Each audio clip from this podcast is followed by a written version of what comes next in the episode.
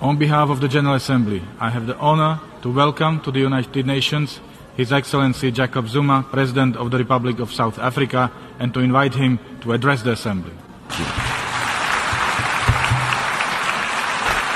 President Jacob Zuma was number 19 of the over 190 world leaders billed to address the 2017 session of the world body. His address came just after signing the treaty on the prohibition of nuclear weapons. The president called for calming the Korean peninsula, urging countries of the world to follow in South Africa's footsteps, which is hailed for using its nuclear weapons for peaceful means. We are making a clarion call to all member states of the United Nations to sign and ratify the Ban Treaty in order to rid the world of these lethal weapons of mass destruction. We reaffirm at the same time the inalienable rights of states to peaceful uses of nuclear energy. South Africa is today the biggest and proud producer of medical isotopes used in treatment of cancer patients globally. He also denounced the slow implementation of the Paris Accord on climate change, saying UN member states should be concerned about the resource mobilization of its implementation. The Paris Agreement on climate change is a milestone in the history of efforts to address climate change and all its consequences. We should resist all efforts to unravel and undermine the Paris Agreement.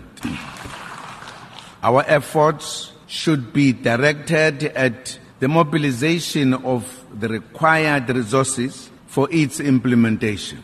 On the ever widening gap between the rich and poor in the world, which many believe could stifle the achievement of the UN Sustainable Development Goals, President Zuma says the solution to this crisis lies in the political will of world leaders.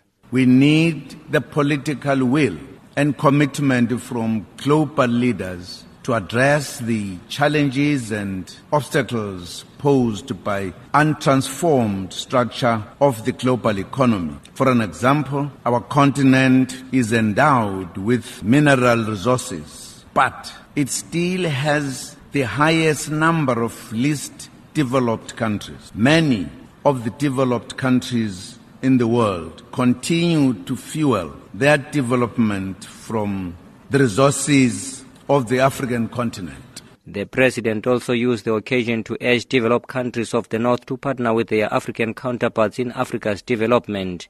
He said rich countries should refrain from underdeveloping the continent through illicit financial outflows, which amount to over $100 billion a year. The continent also continues to lose a significant chunk of its resources through illicit financial outflows. Africa loses billions of dollars which would otherwise be utilized to develop the continent and other critical basic needs for the African populations. We appeal for the cooperation and commitment of every member state of the United Nations and the international community at large to address this phenomenon. President Zuma concluded his program at the United Nations with a gala dinner organized to celebrate the life and time of former ANC President Oliver Tambo, who was synonymous to the corridors of the world body at a time while he was campaigning for the liberation of South Africa from the apartheid regime. I am Tebo Mokobe at the United Nations in New York.